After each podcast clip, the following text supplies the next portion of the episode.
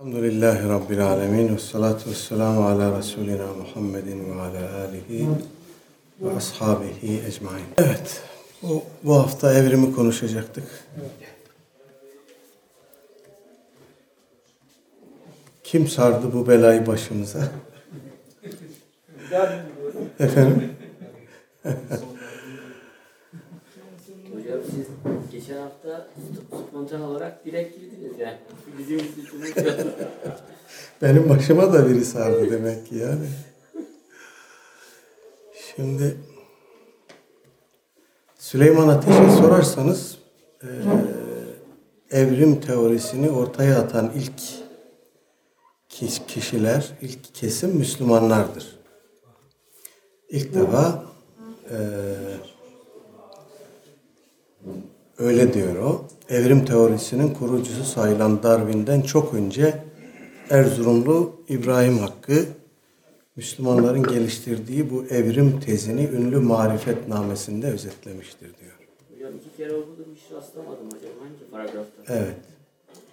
Onu şimdi göreceğiz. Başka bir yerde de diyor ki evrim teorisini ilk ortaya atan Müslümanlardır.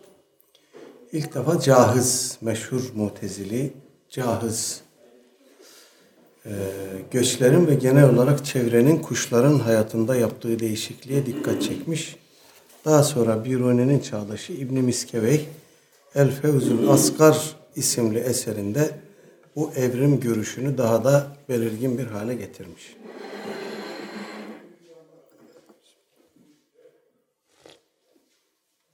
Şimdi işin aslı şu ki, bu evrim meselesini, teorisini ilk defa ortaya atanlar Müslümanlar değil. Bizzat evrimcilerin kendileri diyorlar ki, evrim düşüncesinin ilk nüveleri antik Yunan filozoflarında mevcut. Mesela Anaksimander diyor ki, İnsan yavrusunun doğuş sırasındaki çaresizliğine bakarak atalarımızın başlangıçta balık olması gerekir diyor. Efendim, açıklaması da şöyleymiş. Bir zamanlar denizlerin çekilmesiyle hayatlarını karada sürdürmek zorunda kalan kimi balıklar insana kadar uzanan pek çok hayvan türüne kaynak olmuş. Aynı dönemin bir başka filozofu Herakleitos. O da canlılar arasında süren bir çatışmadan söz ediyor ve bu çatışmanın doğal seleksiyona yol açtığını söylüyor. Hayatta kalanlar, yetenekli olanlar, güçlü olanlar, gelişmiş olanlar böylece hayatta kalma fonksiyonlarının gelişmesiyle birlikte türler birbirine dönüşüyor. Efendim, Aristo şöyle demiş. Efendim, Scala Naturae denen organizmalar efendim basitten karmaşık formlara doğru evrilir ve sonunda insana ulaşır. Efendim, canlıların en ilkel düzeyde kendiliğinden oluştuğunu söylemiş Aristo. Tabiatın ihtiyaca göre organ oluşturduğunu söylemiş canlılarda. Efendim. Ve bu evrim ile canlıların sınıflanması arasında da bir ilişki vardır demiş. Yani evrimleşmeye bağlı olarak evrimleşmenin türüne efendim sürecine, çapına göre canlılar birbirlerine evriliyorlar. İşte bir kısmı diyor ki, bir kısım çevrelerde yiyecek ihtiyacı had safhadaydı. Efendim. Dolayısıyla orada yaşayan canlı varlıklar arasında yiyeceğe sahip olma konusunda bir çatışma ister istemez yaşandı. O çatışmada yiyeceğin bulunduğu yere göre, hangi ne tür varlıkla çatıştığına göre vesaireye göre canlılarda bir takım form değişiklikleri de oldu. Efendim, işte zürafanın boynu niye uzun? Çünkü zürafa diğer canlıların savunmasız bir hayvan. Diğer canlıların ulaşıp da tükettiği besinler daha alçak seviyedeyken o daha tenha yerlerde, daha yukarılara uzanmak zorunda kalmış. Dolayısıyla onun boynu diğerlerine göre daha fazla uzamış. Bunun gibi savunma mekanizmaları ne yönde olmuşsa o organları daha fazla gelişmiş. Saldırı mekanizmaları nasıl olmuşsa, kime, hangi, ne tür canlılara saldırmışsa efendim o tür organları gelişmiş gibi bir kısım teoriler var. Ama her halükarda bu düşüncenin ilk ortaya çıkışı ateist bir inanca dayanıyor. Yani kendiliğinden oluşmuştur. Evren, doğa, canlılar kendiliğinden oluşmuştur. Dolayısıyla bir yaratılış süreci yoktur. Evrim teorisinin temelinde ilk olarak bu şekilde kabaca böyle oluşmuş. Daha sonra bir kısım deistler tarafından da bu düşünce kabul edilmiş. Yani evet, evrim doğrudur. Biyolojik olarak evrime itiraz etmek doğru değildir. Ama bu kendiliğinden olmuş demek doğru değil. Tesadüfe işi bağlamak doğru değil. Bir yaratıcı var. O yaratıcının planı var, programı var. O plan program doğrultusunda evrim oluşuyor. Canlı türleri birbirlerine evriliyor. Bunu yapan ilahi bir irade, ilahi bir kudret sahibi var diyorlar. Bir kısım Müslüman filozoflarda bu düşünce yer etmiş mi? Evet, etmiş. Bunu detaylandırmaya gerek yok inşallah. Bir kitap hazırlığımız var, orada bunları detaylı olarak zikredeceğim. Ama evet, İbn-i Miskeveyh'ten İhvan-ı Safa'ya kadar, oradan pek çok filozofa kadar. Ya biz İhvan-ı Safa'da şaşırmadık. Çünkü İhvan-ı Safa kadim felsefeyi savunuyor ve yeni ahlakçılık. O çevirileri yapınca direkt zaten ona ulaşıyor. İhvan-ı Safa'nın zaten din itikat konusunda da ciddi şeyleri var. Adamların bir, ya Müslüman değil bunlar. İslam diniyle tedeyyün etmiyorlar. Herhangi bir dine inanmak yeterlidir yani diyorlar. Dünya devleti ve tek dünya dinine inanıyor. Evet. Hatta tapınak şövalyeleri bunların risalelerinden doğrudur. Ciddi anlamda etkileniyor. Doğrudur. İhvan-ı Safa risaleleri üzerine düşmüştüm ben bir ara. Her dini tensip ediyorlar. Hatta putperestliği bile tensip ediyorlar. Yani bir insanın bir şeye inanmasıdır diyorlar. Asıl olan neye inanıyorsa inansın, nasıl inanıyorsa inansın, o inanç ona yeter diyorlar. Böyle bir takım düşünceleri var. Dolayısıyla onların da evrim düşüncesini savunmasına şaşırmıyoruz. Efendim, benim doğrusu bir miktar şaşırdığım bu vaktiyle Süleyman Ateş'in bu konuda yazdıklarına cevap yazmıştım. Kitaplardan birisinde var. Elmalı Hamdi Efendi merhum bu konuya bayağı bir yaklaşıyor. Yani evrim teorisini veya işte İbn-i Miskeveyh'in ve ondan sonra İhvan-ı Safa'nın devam ettirdiği o tekamül, varlıkların tekamül ediş nazariyesini reddetmiyor en azından. Ya böyle bir şey olabilir diyor, mümkündür diyor ama yani bütün bunların sonucunda illa Cenab-ı Hakk'ın kudretini görmek zorundayız. Onun müdahalesini, iradesini inkar doğru değildir gibi bir yere bağlıyor. Hatta Hazreti Adem Aleyhisselam'ın kendisinden önceki ilk yaratılış növesi Kur'an-ı Kerim'de toprak olarak ifade ediliyor. Bir kısım umum ifadeli ayetlerde insanın da topraktan yaratıldığı ifade buyuruluyor. Biraz sonra göreceğiz onu. O umum ifadeli ayetlerden hareketle Elmalı Hamdi Efendi merhum işte önce turaptan, sonra nutfeden gibi böyle bir sıralama var bir kısım ayetlerde. Diyor ki Bu şunu gösterir. Adem Aleyhisselam evet ilk yaratılış mebdei olarak topraktır ama Adem olmadan hemen önceki aşama nutfedir. Nutfeden yaratılmıştır ama bunun bir insan nutfesi olmadığı açıktır. Çünkü ayetlerin umum ifadesi öyle. Biraz sonra göreceğiz bazı ayetlerde. Önce nutfeden, sonra önce topraktan, sonra nutfeden insanın yaratıldığını Cenab-ı Hak ifade ediyor. Fakat ilginçtir. Elmalı Hamdi Efendi gibi bir allame, yani bu umum ifadeli ayetlerin Hz. Adem'in topraktan yaratıldığını anlatan ayetler tarafından tahsis edildiğini niye söylemiyor? Bu enteresan bir şey gerçekten. Yani usulü fıkıhta basit, herkesin ilk bu işe adım atanların bile bildiği bir kaydedir.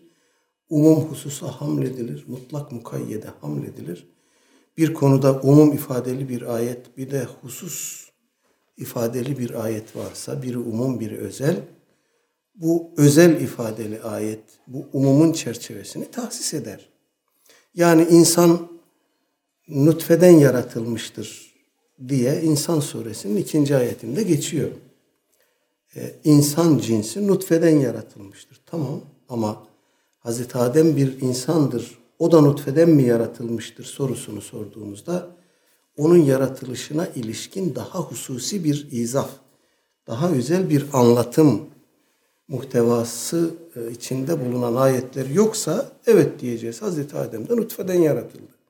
Ama Hazreti Adem'in topraktan yaratıldığını ifade eden bir sürü ayet var Kur'an-ı Kerim'de. Bir dolu ayet var.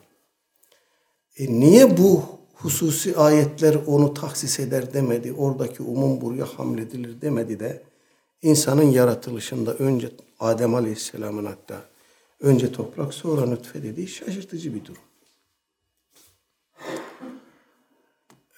Burada önce şöyle evrimi savunan Müslümanlar nasıl düşünüyorlar?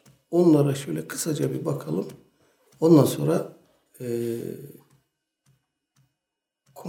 konunun tartışmasına geçelim. Süleyman Ateş diyor ki Kur'an-ı Kerim kainattaki evrime çeşitli ayetleriyle dikkat çekmiştir. Yaratılışın bir plana göre ve adım adım gerçekleştiğini ve binlerce, milyonlarca yılda bu şeklini aldığını ifade etmiştir. Secde suresinin 5. ayeti Yudebbirul emre mine's-semai ila'l ard thumma ya'rucu ileyhi fi yevmin kana miktaruhu elfe senetin mimma ta'uddun. Evet, emri gökten yere yönetir. Süleyman Ateş böyle anlam veriyor. Yaratma işini gökten yere yönetir. Yaratacağı şeyin en alt düzeyinden başlar. Sonra o iş sizin hesabınızca 1000 yıl süren bir günde adım adım evrimleşerek ona yükselir. Yani kemaline erer. Bir ayetin nasıl yorum üzerinden tahrif edilebileceğine çok güzel bir örnek. Cenab-ı Hak burada evrimden falan bahsetmiyor.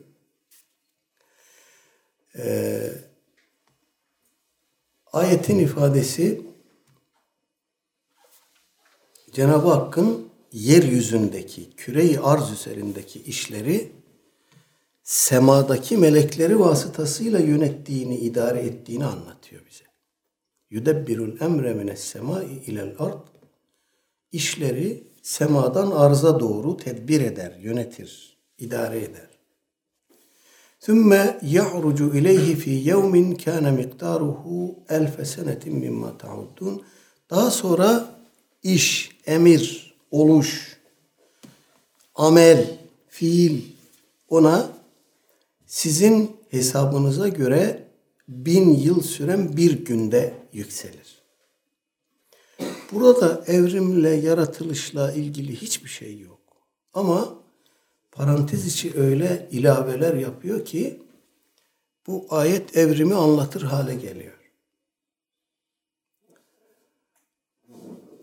Devam ediyor. Hayatın ilkel hücreden evrimleşe önce basit canlıların sonra daha üstün yapılı canlıların ve en sonunda da insanın meydana geldiği kesin kanıtlarla ortaya konmuştur. Bir teori, adı üstünde bir kuram, bir teori. Nasıl bu kesin kanıtlarla ortaya konmuştur? Enteresan. İnsanın maymundan türediği de doğru değildir. Fakat insanlarla maymunlar müşterek bir kökten türemiş olabilirler. Demek ki biz evrimcilere bunların atası maymun diyorduk. Öyle demeyeceğiz bundan sonra. Aynen. Mustafa İslamoğlu da öyle diyor. İnsan maymundan gelmemiştir diyor. Her ikisinin daha erken dönemlerde türediği ortak bir ataları vardır diyor. Maymun az evrimleşmiş, insan daha fazla evrimleşmiş. Hatta insanı meydana getirme yolunda evrimleşirken bir türe tabi grup dumura uğrayıp maymun olabilir. Şimdi evrim teorisini bize anlatanlar diyorlar ki evrim sürecinde geriye gidiş yoktur. Daima tekamül vardır, ileri gidiş vardır. Fakat burada enteresan bir şey, evrimciler de buna herhalde kıkır kıkır gülüyordur. Bir tür ilerlerken bir süre sonra dumura uğruyor ve geri gidiyor. Yani öbüründen geri kalmak değil, sadece geri gidiyor aynı zamanda. Bu evrim teorisinin tabiatına taban tabana zıt bir şey. Bu bakımdan insanın maymundan değil, maymunun insandan türediği de düşünülebilir. Bakara suresinin başındaki o sivrisinek misali var ya, yani kalbinde yamukluk bulunanlar, eğrilik bulunanlar, derler ki Allah bu misalle neyi kastetti? Yudillu bihi kethiran ve yehdi bihi kethiran. Allah bununla pek çoğunu dalalete sevk eder, saptırır, pek çoğuna da hidayet verir. İşte böyle enteresan, çarpıcı bir örnek var karşımızda. Tanrı sınırlarını tecavüz eden bir toplum için Allah onlara aşağılık maymunlar olunuz dedik buyurmuştur. Yahudilerle ilgili biliyorsunuz o cumartesi yasağını deldikleri için onlara kunu giredeten hasiin demiş. Onlar maymuna çevrilmiş. Bunun evrimle bir ilgisi yok ki. Kaldı ki bulunan maymun fosilleri en az bir 500-600 bin senedir maymunların yaşadığını gösteriyor. Evet, yani zaten evrimi söyleyenler, kabul edenler de maymunlaşma sürecinin bundan milyonlarca yıl evvel olduğunu söylüyor. Burada İsrailoğullarına söylenen bu şey milattan önce Allahu alem 700-800'lü yıllardır yani. İnsanın şu veya bu hayvandan tekamül etmiş olması, oraya atladık. Burada başka bir hayvanın değil de maymunun zikredilmesi ayrıca düşündürücüdür. Oysa domuz da. Yani maymuna da domuza da çevrilmiş o Yahudileşmiş İsrailoğulları. Kur'an-ı Kerim'de açıkça zikrediliyor bu. Efendim, insanın şu veya bu hayvandan tekamül etmiş olması onun değerini düşündürmez. Düşürmez olacak herhalde. Çünkü Allah kainatı tekamül kanununa göre yaratmıştır ve bu tekamülün amacı insanın meydana gelmesidir. Demek ki bütün kainat insanı meydana getirmek için bir tekamül uğraşına girmiştir. Belki de insan bugünkü hayvanların hiçbirinden değil de doğrudan doğruya çamurdan yaratılan ilkel bir varlıktan evrimleşerek ortaya çıkmıştır. Muhakkak olan nokta insanın bir evrim geçirdiğidir. Evet. Pekin civarında en eski yontma taş paleolitik kültüre ait kuvarts ve kum taşından yapılmış aletler, bazı işlenmiş kemiklerle yanmış odun ve kül bulunmuştur. Bunlar o çağda bile insanın yapıcı olduğunu, ateşten faydalandığını gösterir. Halbuki bugün dahi maymunların ne bir kültürü vardır ne de ateş yakmaya teşebbüs ederler. Demek ki insan maymundan değil fakat sırf kendine mahsus bir kökten evrimleşerek bugünkü şekline gelmiştir. Evet, Süleyman Ateş'in görüşleri böyle. İlgili ayetleri nasıl yorumluyor bir de ona bakalım. İlk insan ve hatta bütün canlılar esas itibariyle topraktan yaratılmıştır. Sonra insan nutfeden yaratılma safhasına getirilmiştir. Adem de menşei toprak olan nutfeden yaratılmıştır. Çünkü andolsun biz insanı karışık bir nutfeden yarattık.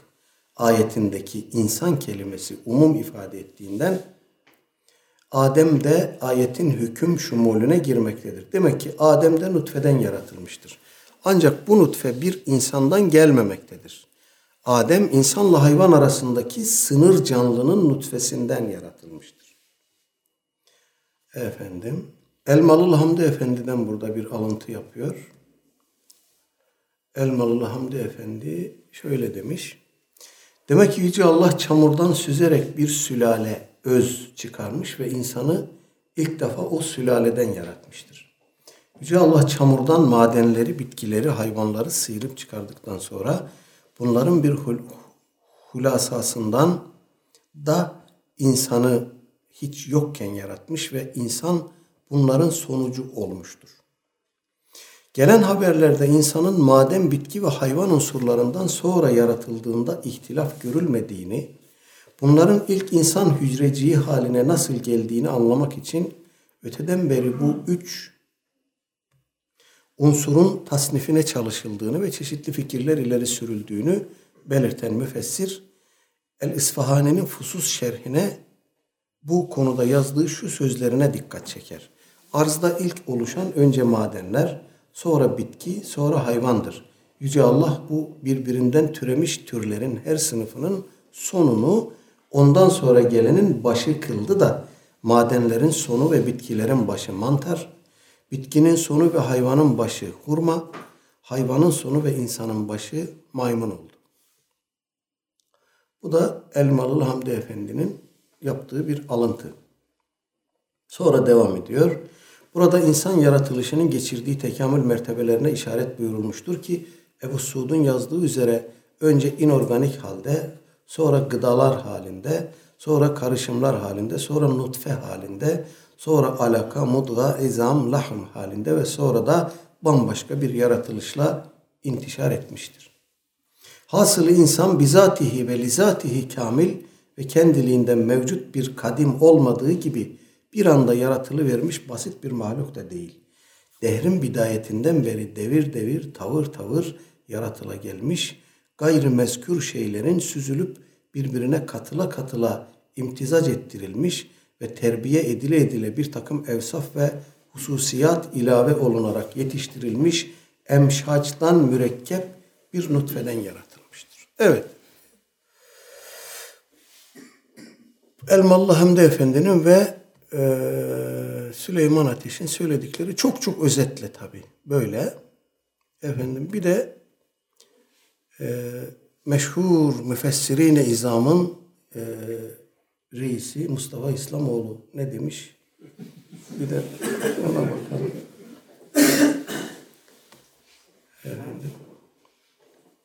Kur'an'da yaratılışa dair ayetler şu 4 süreç içinde ele alınabilir. 1. Elementer yaratılış süreci. Büyük patlama sonrası atom altı parçacık ve temel kuvvetlerin ortaya çıkmasından karbon atomu ve amino asitlerin oluşumuna kadar geçen uzun dönem. Bu aşama insanın anılmaya değer bir varlık olmadığı dönemin en hatırı sayılır parçasıdır. İnsan suresinin 1. ayetine gönderme yapıyor. 2. Biyolojik yaratılış süreci. Sudan başlayıp insansı, beşer ve insan aşamalarını kapsayan ve devam eden süreç. Bu süreçte insanın anılmaya değer bir varlık olmadığı döneme dahildir. Sudan başladı, oradan beşere evrildi. Efendim ama henüz insan değil. 3. Embriyolojik gelişim süreci. Memeli bir canlı olduktan sonra anne karnında geçirdiği süreç. 4.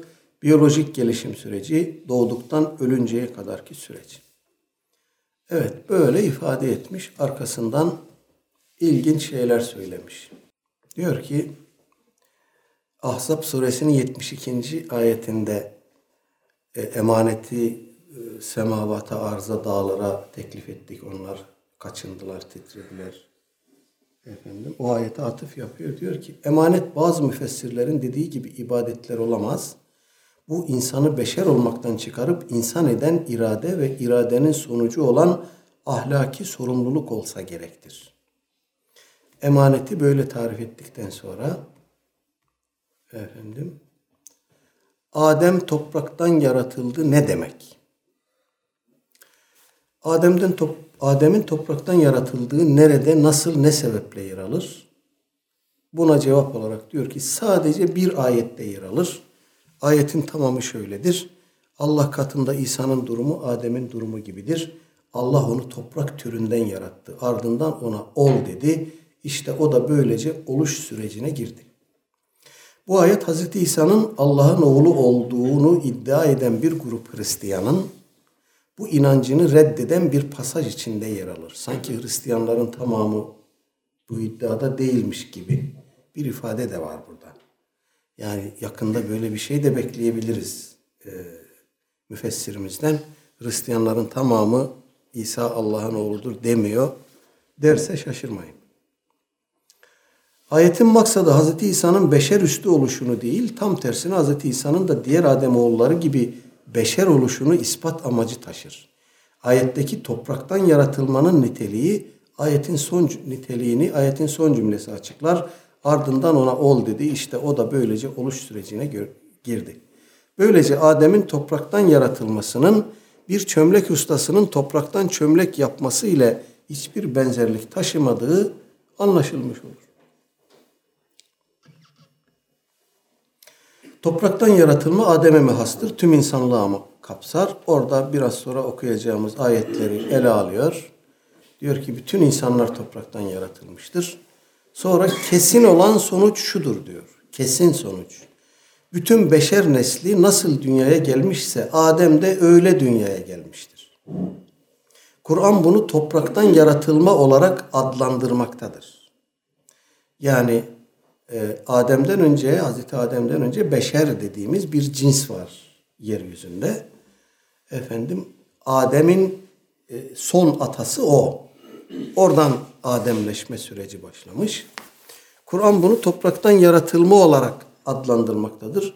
Tersi bir sonuç Kur'an'da çelişki olduğunu söylemektir ki bu Kur'an'a bühtandır. Yani yok Adem topraktan yaratılmıştır derseniz bu Kur'an'a bühtan olacak. Böyle bir tepetaklak olma durumu var. Ali İmran 59'daki Adem ile tıpkı Araf 11'deki gibi Ademoğlu kastedilmektedir. Bu bir kavmi liderinin adıyla anmak gibidir. Yani Adem nerede geçiyorsa biz oradan Ademoğlu'nu anlayacağız demek ki. Sonra bir ilginç tahrif örneği daha. Oradan ayetlerimize geçelim. Adem de dahil bütün insanların topraktan yaratıldığını söylemekten maksat nedir? 1- İnsanın elementer yaratılışına atıf yapılmış olabilir. Kur'an elementer yaratılışa dair 7 farklı kavram kullanır. Bu kavramların her biri bir aşamayı temsil eder.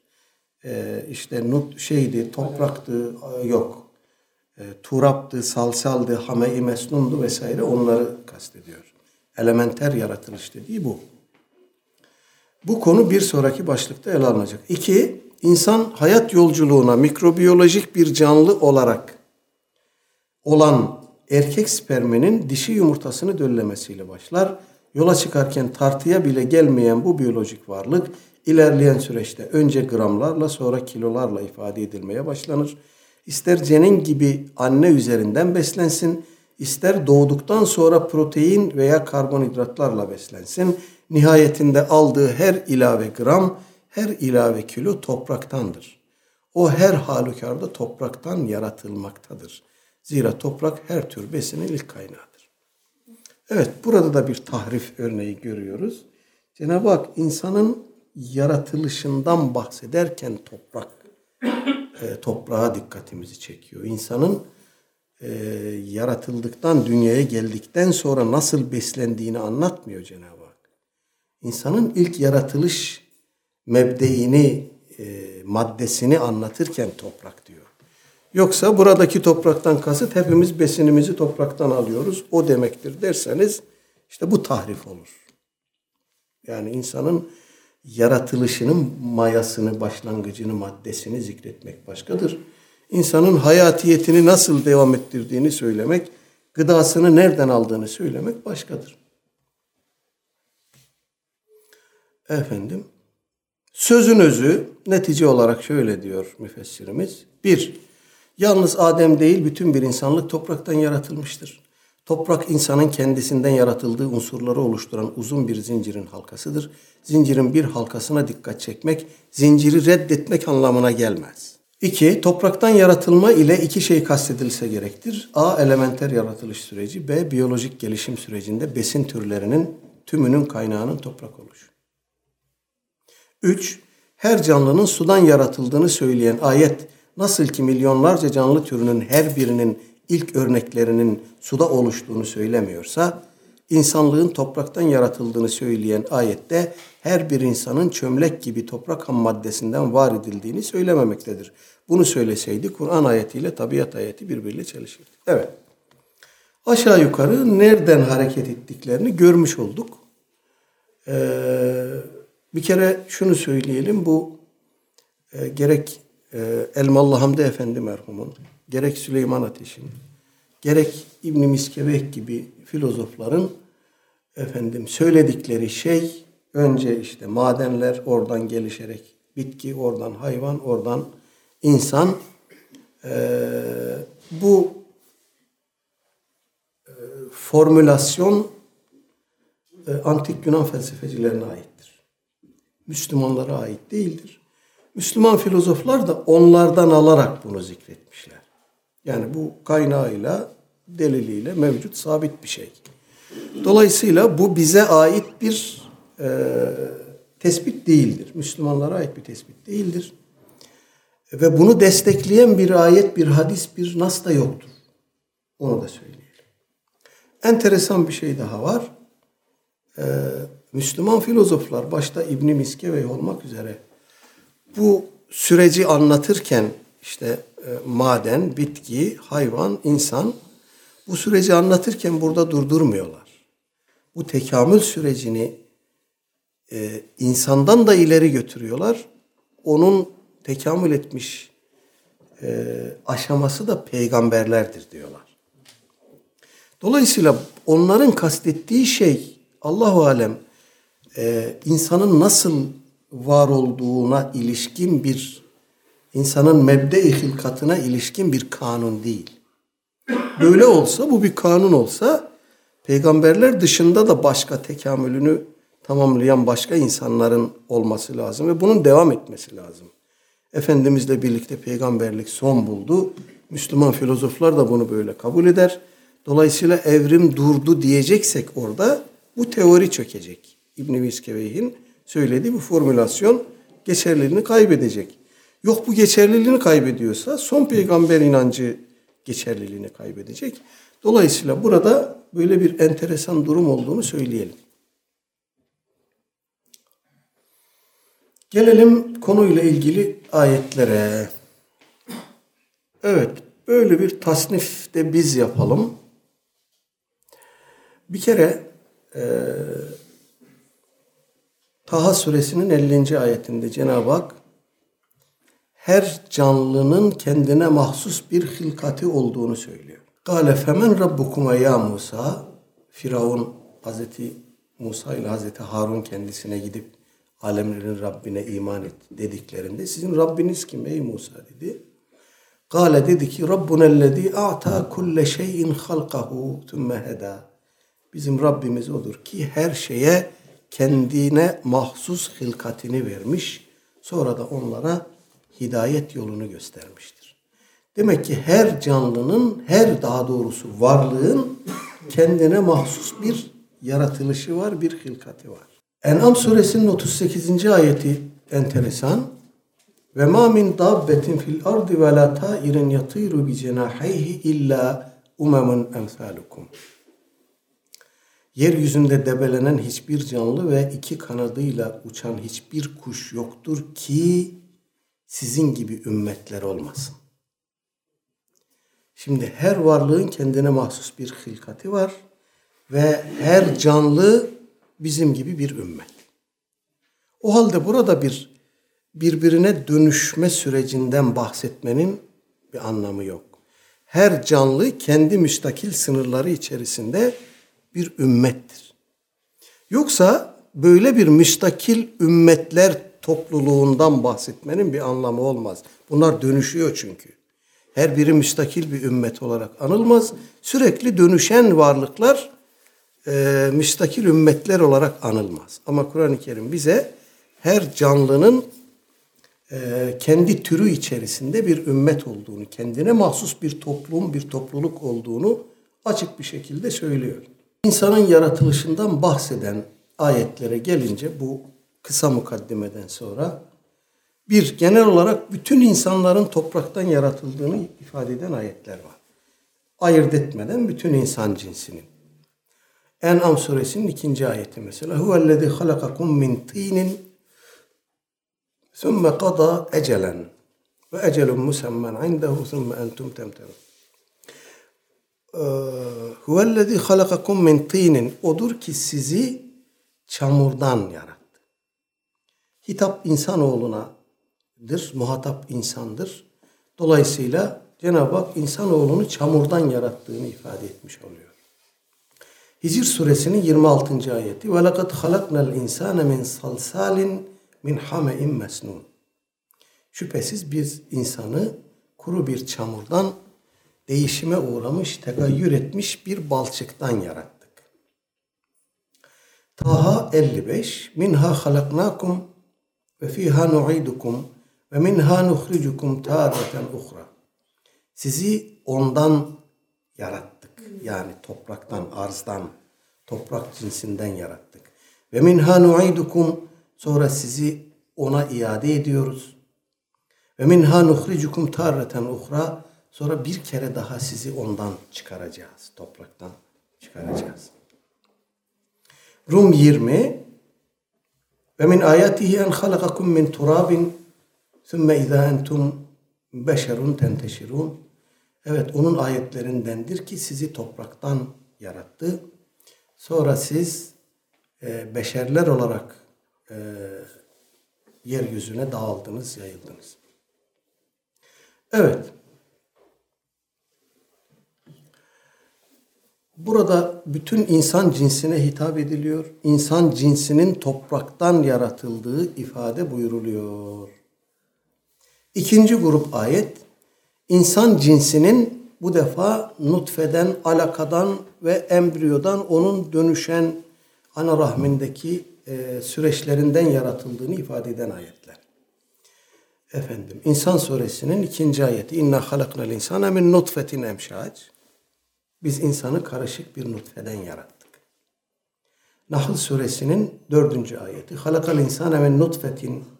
İnsanı nutfeden yarattı. 3. grup ayet. Yaratılışın genel olarak insan cinsi için önce topraktan, sonra nutfeden ve onun türevlerinden yaratıldığını olduğunu ifade eden ayetler. Hac suresinin 5. ayeti. Ya eyyuhennâsu in kuntum fî raybin minel ba'ti fe inna halaknâkum min turabin sümme min nutfetin sümme min alakatin ilâ ahir.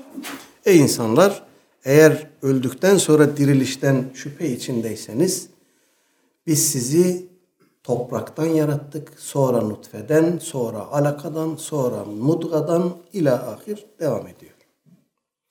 Mü'minun suresinin 12 ila 14. ayetleri. وَلَقَدْ خَلَقْنَا الْاِنْسَانَ مِنْ سُلَالَةٍ مِنْ طِينٍ Biz insanı karışık bir çamurdan yarattık. ثُمَّ جَعَلْنَاهُ نُطْفَةً فِي قَرَارٍ مَكِينٍ Sonra onu sapsağlam bir karar yerinde bir nutfe kıldık.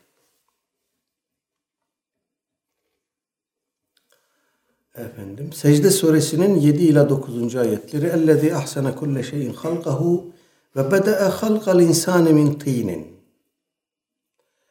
Odur ki her şeyin hılkatini güzel yaptığı ve insanı yaratmaya topraktan başladı. Şimdi bu bağlamda da daha pek çok ayet-i kerime var. Uzatmayalım. 4. grup ayetlere geçelim. Hazreti Adem'in yaratılışının özel olarak, Hazreti Adem'in yaratılışının topraktan olduğunu beyan eden hususi ifadeli ayetler. Bir kere önce Ali İmran 59, İnne mesele İsa indallahi ke mesele Adem'e halakahu min turabin sümme kâle lehu kun feyekun. Bu bir nastır. Evet. Hz. İsa'nın örneği Allah Teala nezdinde Adem Aleyhisselam'ın örneği gibidir. Onu topraktan yarattı. Sonra ona ol dedi. O da oluyor. Ya da oluş sürecine girer. Elmalı Hamdi Efendi de böyle meallendirmiş. Evet. Burada Hz. İsa'nın Hz. Adem'le arasında kurulan benzerlik, Mustafa İslamoğlu'nun dediği gibi İsa Allah'ın oğlu değildir. O da Adem gibidir. Adem oğlu neden yaratıldıysa o da ondan yaratıldı değil. Burada Cenab-ı Hakk'ın bu ayeti kerimeyi burada sevk etmesinin sebebi Hz. İsa'nın babasız dünyaya geldiğine olan itirazdır. Yahudiler buna itiraz ediyorlar. Efendim, Allah Teala da burada Hz. Adem'in de babasız dünyaya geldiğine atıf yaparak nasıl onu topraktan yarattı, onun babası yok. Onu topraktan yarattı, ona ol dedi. Onun üzerine o oldu. İsa'yı da o şekilde babasız yarattı buyuruyor. Yoksa babasız ve annesiz yaratan Allah sadece babasız yaratmaya. Evet. Yoksa burada İsa'ya uluhiyet atfetti bir takım Hristiyanlar filan, bağlam da buna uygun değil zaten. Yani ayet-i kerimenin geçtiği bağlama baktığımızda burada Yahudilerin iddialarını red var. Dolayısıyla o öyle değil böyledir demek uygun düşmüyor. Şimdi az önce okuduğum Secde Suresinin 7 ile 9. ayetleri çok ilginç. اَلَّذ۪ي اَحْسَنَ كُلَّ شَيْءٍ خَلْقَهُ O'dur ki her şeyin yaratılışını güzel yaptı. Ve bede'e halkal insani min tînin, insanı yaratmaya topraktan başladı. Sümme ceale neslehu min sülâletin min mâin mehîn. İnsanı yaratmaya topraktan başladı. Sonra onun neslini min sülâletin min mâin mehîn, değersiz veya incelmiş bir sudan oluşan bir karışımdan yarattı. Şimdi bu ayet-i kerime konuda nastır. Nastır. İnsanı yaratmaya topraktan başladı derken insan cinsinin ilk örneği, ilk atası olan Hazreti Adem'i kastediyor. O kadar açık ki ثُمَّ جَعَلَ نَسْلَهُ مِنْ سُلَالَةٍ ifadesi bunu çok açık biçimde teyit ediyor. Sonra onun neslini. Aksi halde buradaki insandan kasıt bütün insan cinsidir dersek, burada her insan cinsi için iki ayrı şeyden bahsetmemiz lazım. Topraktan yaratılan insan, sonra da nesli sülaleden yaratılan insan. Değersiz ya da inceltilmiş bir sudan oluşan karışımdan yaratılan insan. Şimdi böyle bir şey yok. Bunu söylemek zaten evrim teorisine de uygun düşmez. Ona da hizmet etmez. Kur'an'a da aykırı düşer.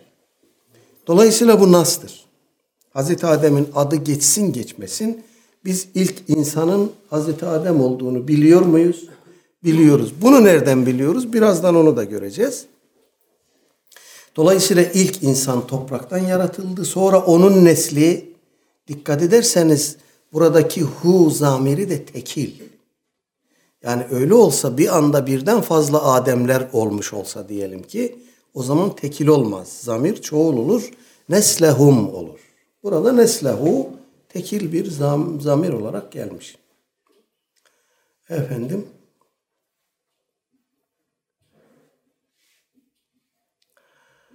Nisa suresinin 1. ayeti. Ya eyyühennâsü ittakû rabbekumüllezî halakakum min nefsin vâhidetin ve halaka minhâ zevcehâ ve bethe minhumâ ricalen ketîran ve nisâ'a.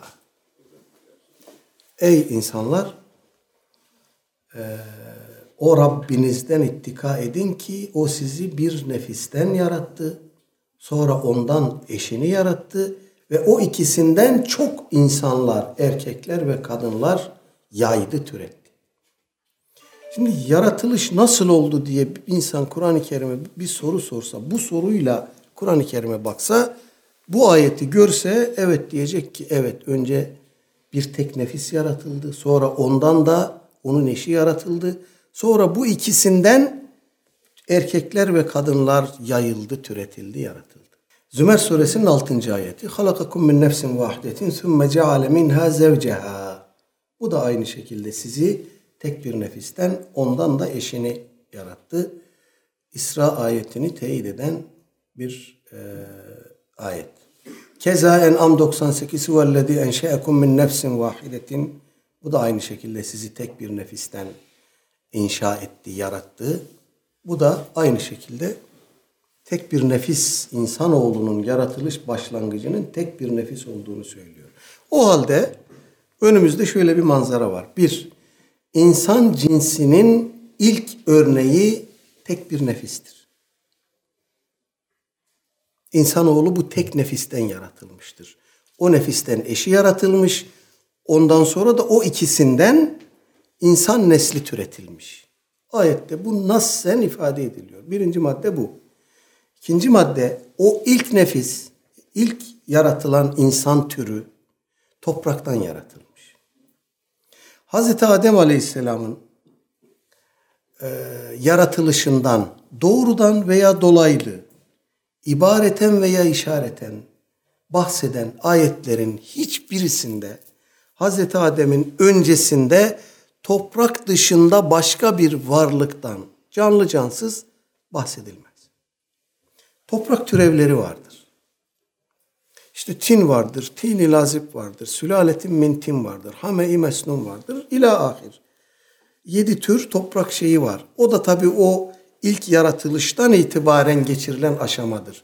Önce kuru bir toprak, arkasından çamur, arkasından balçık, arkasından kuru balçık, ses veren kuru bir balçık. Böyle aşamalar takip etmiş Hazreti Adem'in yaratılışı.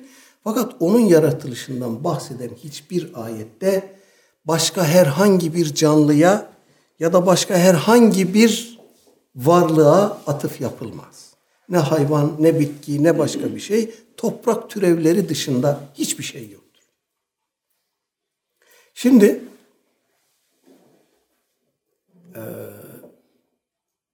Mustafa İslamoğlu'nun şu tespitine bir gelelim buradan. Yalnız Adem değil, bütün bir insanlık topraktan yaratılmıştır. O evvel ilk grup okuduğum ayetlere atıf yapıyor. Toprak insanın kendisinden yaratıldığı unsurları oluşturan uzun bir zincirin halkasıdır. Zincirin bir halkasına dikkat çekmek, zinciri reddetmek anlamına gelmez. Yani diyor ki toprak işin başıdır. Ondan sonra işte evrimleşe işte hayvanlar, oradan evrimleşerek maymun, oradan evrimleşerek insana kadar geldi. İslamoğlu buraya bir beşer de koyuyor. O da enteresan bir şey. Beşer insanın insan olmadan hemen önceki halidir diyor. Yani belki şeklen insandır ama iradesi yok. Dolayısıyla teklife muhatap değil. İnsanımsı bir varlık diyelim biz buna. Onu da birazdan vakit kalırsa görürüz kıymeti harbiyesini. Şimdi diyor ki zincirin bir halkasına dikkat çekilmesi diğer halkaları reddetmek anlamına gelmez. Yani Allah Teala Adem'in evvelinde topraktan bahsediyorsa arada başka şeyler olmadığı anlamına gelmez. Şimdi Allah Teala insanın nasıl yaratıldığını anlatırken topraktan Adem'e geçtiğine göre bu yaratılış sürecinde de pek çok toprak türevini de anlattığına göre buradan diyemeyiz ki tek bir anlatım var. Toprak Adem. Böyle bir sıçrama. Hayır. Toprağın aşamalarını anlatıyor Cenab-ı Hak farklı ayetlerde. Dolayısıyla bir süreç var. Eğer o süreçte başka bir canlı olsaydı, hayvan, maymun, insanımsı bir şey, beşer ne derseniz deyin. İnsan dışı başka bir canlı olsaydı Allah Teala onu bu süreç içerisinde zikrederdi. Yaratılıştan bahsediyor çünkü.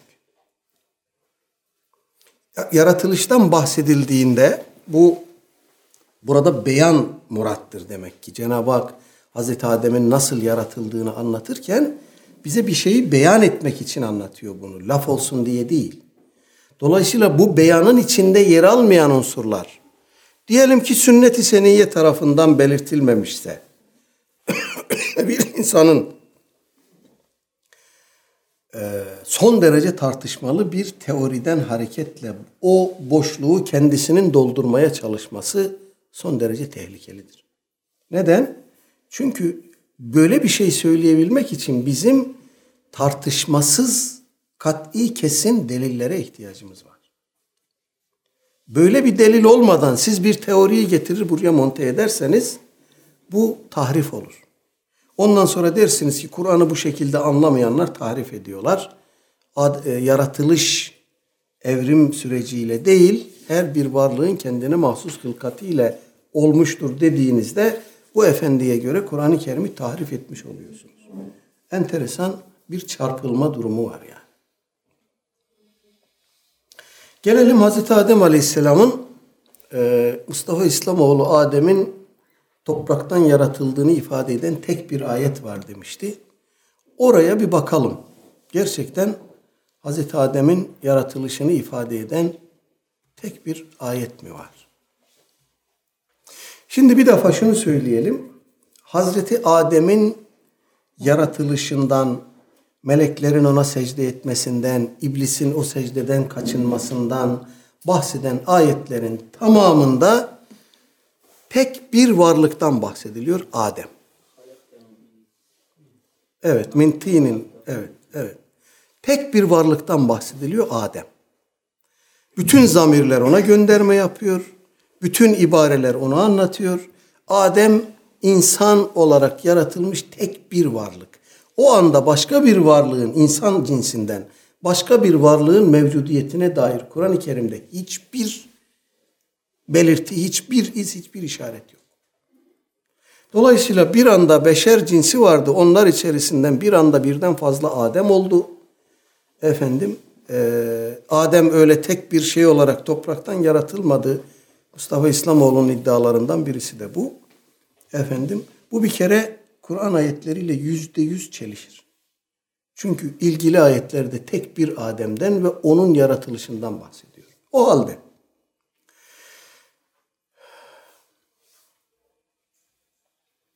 şimdi bakın Hicr suresinin 26 ile 33. ayetlerinde, baş tarafını az önce okumuştum.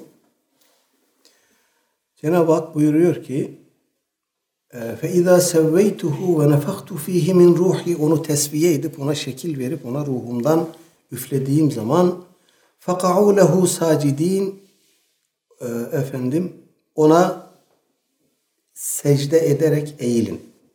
فَسَجَدَ الْمَلَائِكَةُ كُلُّهُمْ اَجْمَعُونَ Bütün melekler secde ettiler. İlla iblise. İblis secde etmedi. Eba, karşı geldi. En yekûne ma'as-sâcidîn, secde edenlerle beraber olmaktan kaçındı, direndi.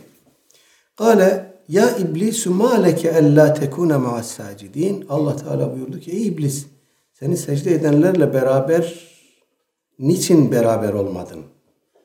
Kâle dedi ki lem ekun li escude li beşerin, ben bir beşere secde edecek değilim. Halaktehu min salsalin min hame'in mesnûn. Şimdi bakın, Adem'in topraktan yaratıldığını ifade eden tek bir ayet vardır demişti. O da Hz. İsa'nın yaratılışına gönderme yapan ayet. Şimdi bir kere bu ayet bize çok net bir şekilde diyor ki وَلَقَدْ خَلَقْنَا الْاِنْسَانَ مِنْ سَلْسَالٍ مِنْ حَمَئٍ مَسْنُونَ İnsanı bir toprak cinsi, hame-i mesnun olan bir toprak cinsinin salsalinden yarattık. وَالْجَانَّ خَلَقْنَاهُ مِنْ قَبْلُ مِنْ نَارِ السَّمُومِ Ondan önce de cinleri yalımlı bir alevsiz ateşten yarattık. Ondan sonra hemen Cenab-ı Hak Hazreti Adem'in yaratılışını tekrar ediyor. وَاِذَا قَالَ رَبُّكَ لِلْمَلَائِكَةِ اِنِّي خَالِقٌ بَشَرًا مِنْ صَلْسَالٍ مِنْ حَمَئٍ مَسْنُونَ Yukarıda insan olarak geçmişti. Burada beşer olarak geldi. Demek ki bu Hazreti Adem. Zira bu kıssanın Adem Aleyhisselam'ın adının zikredildiği başka anlatımlarından bunu biliyoruz. Bakara suresinde var, başka surelerde var. Hazreti Adem yaratıldı, ona isimleri öğretildi. Sonra meleklere soruldu bu isimler, onlar cevap veremediler. Sonra onlara Adem'e secde edin dendi, secde ettiler. Bütün bu anlatım arkadaşlar çok basit. Herhangi bir Kur'an araştırma programından iblis kelimesini girin. Önünüze çıkacak ayetlerin %90'ı bu kıssayı anlatır. İblis secde etmedi, büyüklendi, kafirlerden oldu, tard edildi. Bu kıssayı anlatır ve bu kıssanın tamamında Hazreti Adem bahis konusudur. Hazreti Adem'in yaratılışının da topraktan olduğu bu kıssanın bir kısım ayetlerinde bir örneği de burası. Nassen belirtilir. O halde Adem'in topraktan yaratıldığını ifade eden tek bir ayet vardır diyen müfessirin-i izamın reisine yeniden bir hatırlatma yapalım burada. Diyelim ki biraz utanman varsa utan, bu ayetleri git bir daha oku. Efendim, özellikle tekrar altını çizeyim. Secde suresinin 7 ila 9. ayetleri bu konuda tartışmasız kat'i bir hüccettir, bir bürhandır. Efendim, ve beda halqa'l insani min tinin thumma ce'ale neslehu min sulaletin min ma'in mehin. Nas'tır. Hiç tartışma götürmez. Peki Hazreti Adem'in topraktan yaratıldığını ifade eden ayetler yanında insan neslinin genel olarak insan neslinin topraktan yaratıldığını anlatan ayetleri nasıl anlayacağız? Onları bu dersin başında zikretmiştim. Bunları nasıl anlayacağız? Şimdi bir kere Elmalı Hamdi Efendi merhumun, Süleyman Ateş'in ve diğerlerinin düştüğü hataya düşmeden o usul kaidesini burada işleteceğiz. Diyeceğiz ki insan cinsinin topraktan yaratıldığını ifade eden ayetler var. İnsan cinsinin nutfeden yaratıldığını ifade eden ayetler var. Ve bu iki grup ayet de umum ifadelidir. O zaman şöyle diyeceğiz. 1. İnsan cinsinin tamamı topraktan yaratılmıştır. 2. İnsan cinsinin tamamı nutfeden yaratılmıştır. Bu ikisi çelişir. O zaman şöyle diyeceğiz. İnsan cinsinin tamamı önce topraktan, sonra nutfeden yaratılmıştır. Ki bu bizi Hazreti Adem'in yaratılışından itibaren bütün insanlığın yaratılışına götürür. O halde şöyle dememiz lazım. Evet, Hac suresinin 5. ayeti bu durumu çok net anlatıyor bize. Ya eyyühen nâsü in kuntum fî raybin minel ba'ti fe innâ halaknâkum min turâbin sümme min nutfetin sümme min alakatin ilâ ahir. Yani insana hitap ederken Cenab-ı Hak önce insanın ilk yaratılış mebdeine dikkatimizi çekiyor. Orası topraktır. Adem insandır. İnsan cinsinin ilkidir, prototipidir tabiri yerindeyse. Dolayısıyla o prototip topraktan yaratılmıştır. Ondan sonra gelen insan cinsi içinde yer alan her tür, her fert, bu türün içinde yer alan her fert Adem dışında nutfeden yaratılmıştır. Tek istisna Hazreti Adem, Hazreti İsa'dır. Ona da Cenab-ı Hak zaten dikkat çekmiş. Şimdi eğer Hazreti Adem'in de nutfeden yaratıldığını söyleyeceksek, Hazreti İsa'nın yaratılışını Hazreti Adem'e benzeten ayet karşımıza çıkacak. Diyecek ki İsa da nutfeden mi yaratıldı? Eğer nutfeden yaratıldıysa o zaman babası var diyeceğiz. Ya da saçmalamayı ileri kadar götüreceğiz. Diyeceğiz ki Hazreti Meryem hermafroditti, kendi kendini dölledi. O zaman Hazreti Adem'in yaratılışına nasıl gönderme yapacağız buradan? Yani burası çok enteresan gerçekten. Yoldan bir şaştığınız zaman soru içinde soru, soru üstüne soru geliyor. Hazreti İsa'nın yaratılışı nutfeden mi oldu? Bu nutfe, eğer nutfeden oldu derseniz o nutfenin mebdeini soracaklar size, kaynağını soracaklar size. Bu neden oldu? Cenab-ı Hak bu nutfeden bahsederken Kur'an-ı Kerim'de atılan bir su diye bahsediyor. Atılan su. Hazreti Meryem'in rahmine bu suyu kim attı? Atılan su. Orada da başlayacaksınız lafı eveleyip gevelemeye, evirip çevirmeye. Zaten girmiyorlar bu inceliklere, Çekemiyorsunuz onları. Buraya girmiyorlar. Öyle olmuştur diyorlar. Hermafrodittir. Kendi kendisini döllenmiştir. Yani bir tahrif uğruna, bir teori uğruna daha doğrusu Kur'an-ı Kerim'in onlarca belki yüzlerce ayeti tahrif ediliyor gözümüzün önünde. Bütün bunları niye yapıyorlar? Bir cümleyle de ona değinelim. Bunun Allahu alem iki sebebi var. Bir, modern dünyanın itiraz etmediği bir din ortaya çıkarma projesi bu. Modern dünyada artık maalesef bu kültür sadmesi diyelim biz buna. Bu çok önemli bir şey arkadaşlar. Kültür çarpması diyelim biz buna. Bu kültür çarpmasına maruz kalmış kitlelerin tamamı evrime inanıyor. Ama yaratılış var içinde, ama tesadüf var. Bir biçimde evrim teorisine inanıyorlar. Dolayısıyla bu dünyanın itiraz etmeyeceği bir Müslümanlık ortaya koymak üzere yola çıktılar. Bu Müslümanlığın, bu Kur'an'ın, bu dinin ukubatı yok. Ceza hukuku, ceza hükümleri yok. Alışverişe dair hükümleri yok. Nikaha, talaka dair hükümleri yok. Dünyevi hayatı ilgilendiren hiçbir şey yok. Bunlar tarihsel. Bunları bugüne taşımak gerekmiyor. Dolayısıyla itikadında itiraz edecekleri pek bir şey yok. Allah'a iman, ahirete iman, meleklere iman, peygamberlere iman. Zaten orada da bir çoğulculuk var. Yahudi, Hristiyan filan da cennete gidecek. Bu da şart değil. Dolayısıyla getire getire modern dünyanın itiraz etmeyeceği bir din formatı koyacaklar. Modern dünyanın önüne bakın diyecekler. Siz hangi konuda ne düşünüyorsanız vallahi biz de öyle düşünüyoruz. Bizim sizden bir farkımız yok. Birincisi bu. İkincisi, Adem Aleyhisselam'ın neslinin her batında biri kız, diğeri erkek, iki çocuk doğmak suretiyle ve önce doğan kızın sonraki erkekle, sonra doğan kızın önceki erkekle çapraz evliliği suretiyle ürediğine, insan neslinin böyle çoğaldığına dair ensest iddiaları eşliğinde gündeme gelen bir aşağılık psikolojisi. Efendim böyle dersek kardeş evliliği olmuş olur. Ensest kötü bir şeydir, çirkin bir şeydir. Böyle bir şey olamaz. Dolayısıyla insanlığın ilk mebdei böyle olamaz. Buradan üremiş olamayız. Kardeş evliliği kötü bir şey. Bunları diyelim ki bir şeyi kötü kılan nedir? Yani ensest ilişki niye kötüdür?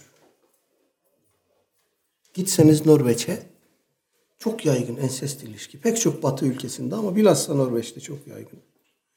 Ensest ilişki çok o insanlar tarafından normalleştirilmiş durumda. Aile içi ilişki onlara göre çok normal geliyor. Bize göre niye kötüdür? Yani aklen ensest niye kötüdür? Aklen. Anladım. Aklen. Allah'a inanmıyor adam. Kur'an'a inanmıyor. Ensest ilişki niye kötüdür? Belki hastalıklara yol açar, değil mi? Yani sakatlıklar. Aynı şey akraba evliliği içinde bahis konusu ama, değil mi? Akraba evliliği kötü değil. Onu söyleyenler bunu da söylüyorlar. Akraba evliliğine yanaşmayın, çok şey yapmayın. Sakat doğumlar oluyor falan, yaygın oluyor diye. Fikri Bey burada doktor olarak. Tamam. Bu da dolayısıyla işimizi görmüyor. Yani ensest nesil bozukluğuna, sakatlığa yol açtığı için kötüdür diyeceksek akraba evliliği de kötüdür dememiz lazım. Böyle demiyoruz ama. Akraba evliliği iyidir diyoruz, normaldir, meşrudur diyoruz. O zaman şunu söylememiz lazım. Ya Eş'ariler gibi diyeceğiz ki eşyanın bizatihi kendisinde güzellik, çirkinlik, hüsn, kubuh yoktur. Onlara Allah Teala'nın verdiği hükme göre onlar güzel veya çirkin olur. Ya da Maturidiler gibi diyeceğiz ki en azından bir kısım alanlar böyledir. Tamamı böyle değildir. Bir kısım alanlar böyledir. Biz bu alanların iyi veya kötü olduğunu hasen veya kabih olduğunu Allah Teala'nın verdiği hükümle tespit ederiz. Maturidi bir toplum olduğumuz için genel itibariyle böyle demek doğru olur. Ama Eş'arilerin şeyini de yabana atmayalım. Tespitini de yabana atmayalım. Buradan gelelim şimdi. Bir insan İslam'a göre teyze kızıyla evlenebiliyor mu? Evet. Dayı kızı, amca kızı, hala kızı, evet. Peki teyzeyle evlenebiliyor mu? Hayır. Neden? Allah haram kıldı da ondan. Bunun akli bir izahı yoktur arkadaşlar. Dayının kızıyla evleniyorsunuz. Halayla, teyzeyle evlenemiyorsunuz. Halanın, teyzenin kızıyla evleniyorsunuz. Kendisiyle evlenemiyorsunuz. Bunun akli izahı ne olabilir? Bunun akli izahı yok. O halde diyeceğiz ki Allah Teala hala kızı, dayı kızı, teyze kızı, amca kızıyla evlenmeyi helal kıldığı için bu hasendir, güzeldir. Haram kılsaydı kötüdür diyecektir. Ensest de aynı şekildedir. Bir şeyi haram kılmak ve helal kılmak o şeyin bizatihi kendisinden değil de Cenab-ı Hakk'ın ona atfettiği bir hükümden oluyorsa, o sıfatı böyle kazanıyorsa fiiller, eşya, o zaman diyeceğiz ki Hazreti Adem'in çocukları çapraz evlenirken ensest ilişki haram değil. O bize göre haram. Bizim bakımımızdan, bizim şeriatımıza göre haram. Ama Hazreti Adem'e indirilen şeriata göre bu haram değildi. Bu kötüdür demenin dediğim gibi akli bir zemini yok. Bize bunu söyleyenler İslami hükümlerin çağrışımı üzerinden söylüyor. Ensest kötüdür diyor. Böyle bir şey olamaz. Kardeşim niye olamaz? Çünkü Allah haram kıldı diyeceksin değil mi? Aynı şey akraba evliliğinde gündeme gelecek. Dolayısıyla arkadaşlar burada bir parantez açalım. Akaid bahsinde, akaid dersinde sık sık vurguluyorduk. Bir hafıza tazelemesi yapalım. Günlük hayatta yaptığımız her şeyin, konuştuğumuz her sözün, İslami her hükmün akaide bir bağlantısı vardır. Akaidi sağlam kurarsak, akaidi doğru öğrenirsek, onu bir bilinç haline getirirsek, bugün toplumun yaşadığı pek çok problem olmaktan çıkacaktır. İşte bu da bunun çarpıcı bir örneğidir. Ensest ilişki Allah Teala haram kıldığı için kötüdür. Haram kılmasaydı kimse buna kötü diyemezdi. Öyle mi? Evet. Öyle. İyi değil ya. Aynı ilişki, aynı insanlar, aynı şey, fiil. Biri meşru, biri gayrimeşru. Dolayısıyla hüsn kubuh meselesi bizim kelam kitaplarımızda tartışılan hüsn kubuh meselesi son derece önemlidir. Bakın sözlerimin ortasında bir kültür çarpması diye bir şeyden bahsettim. Bizi kültür çarpmasından koruyacak olan şey işte bu usulü din ve kelam formasyonudur. Bu formasyonu edinememiş toplumlar kültür çarpmasına maruz kaldığında bu tıpkı kıyafetteki moda gibidir. Moda gibidir. Batıdan bir rüzgar estiğinde insanlar birdenbire kıyafetlerini değiştiriyor.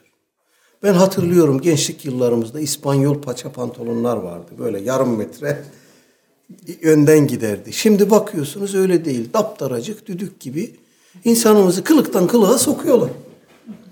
Nasıl oluyor bu? İşte bu kültür çarpması. Bir çarpınca feleğini şaşırıyor insanımız. Uyum sağlama ihtiyacı hissediyor. Bu sadece giyimde, kıyafette, modada değil. Bu düşüncede de böyle, din algısında da böyle, itikatta da böyle. Kültür çarpmasına maruz kalan toplumlar eğer kelam ve usulü din formasyonundan mahrum kalmışsa, bu çerçevenin dışına savrulmuşsa çok kolay itikat değiştirebiliyor. O çarpma, bu cin çarpması gibi bir şey yani. İnsanın şuurundan, kendinden habersiz hale getiriyor. Burada yaşadığımız durum da budur. Evrimi savunan sözüm ona Müslümanlar kültür çarpmasına maruz kalmış zavallılardır.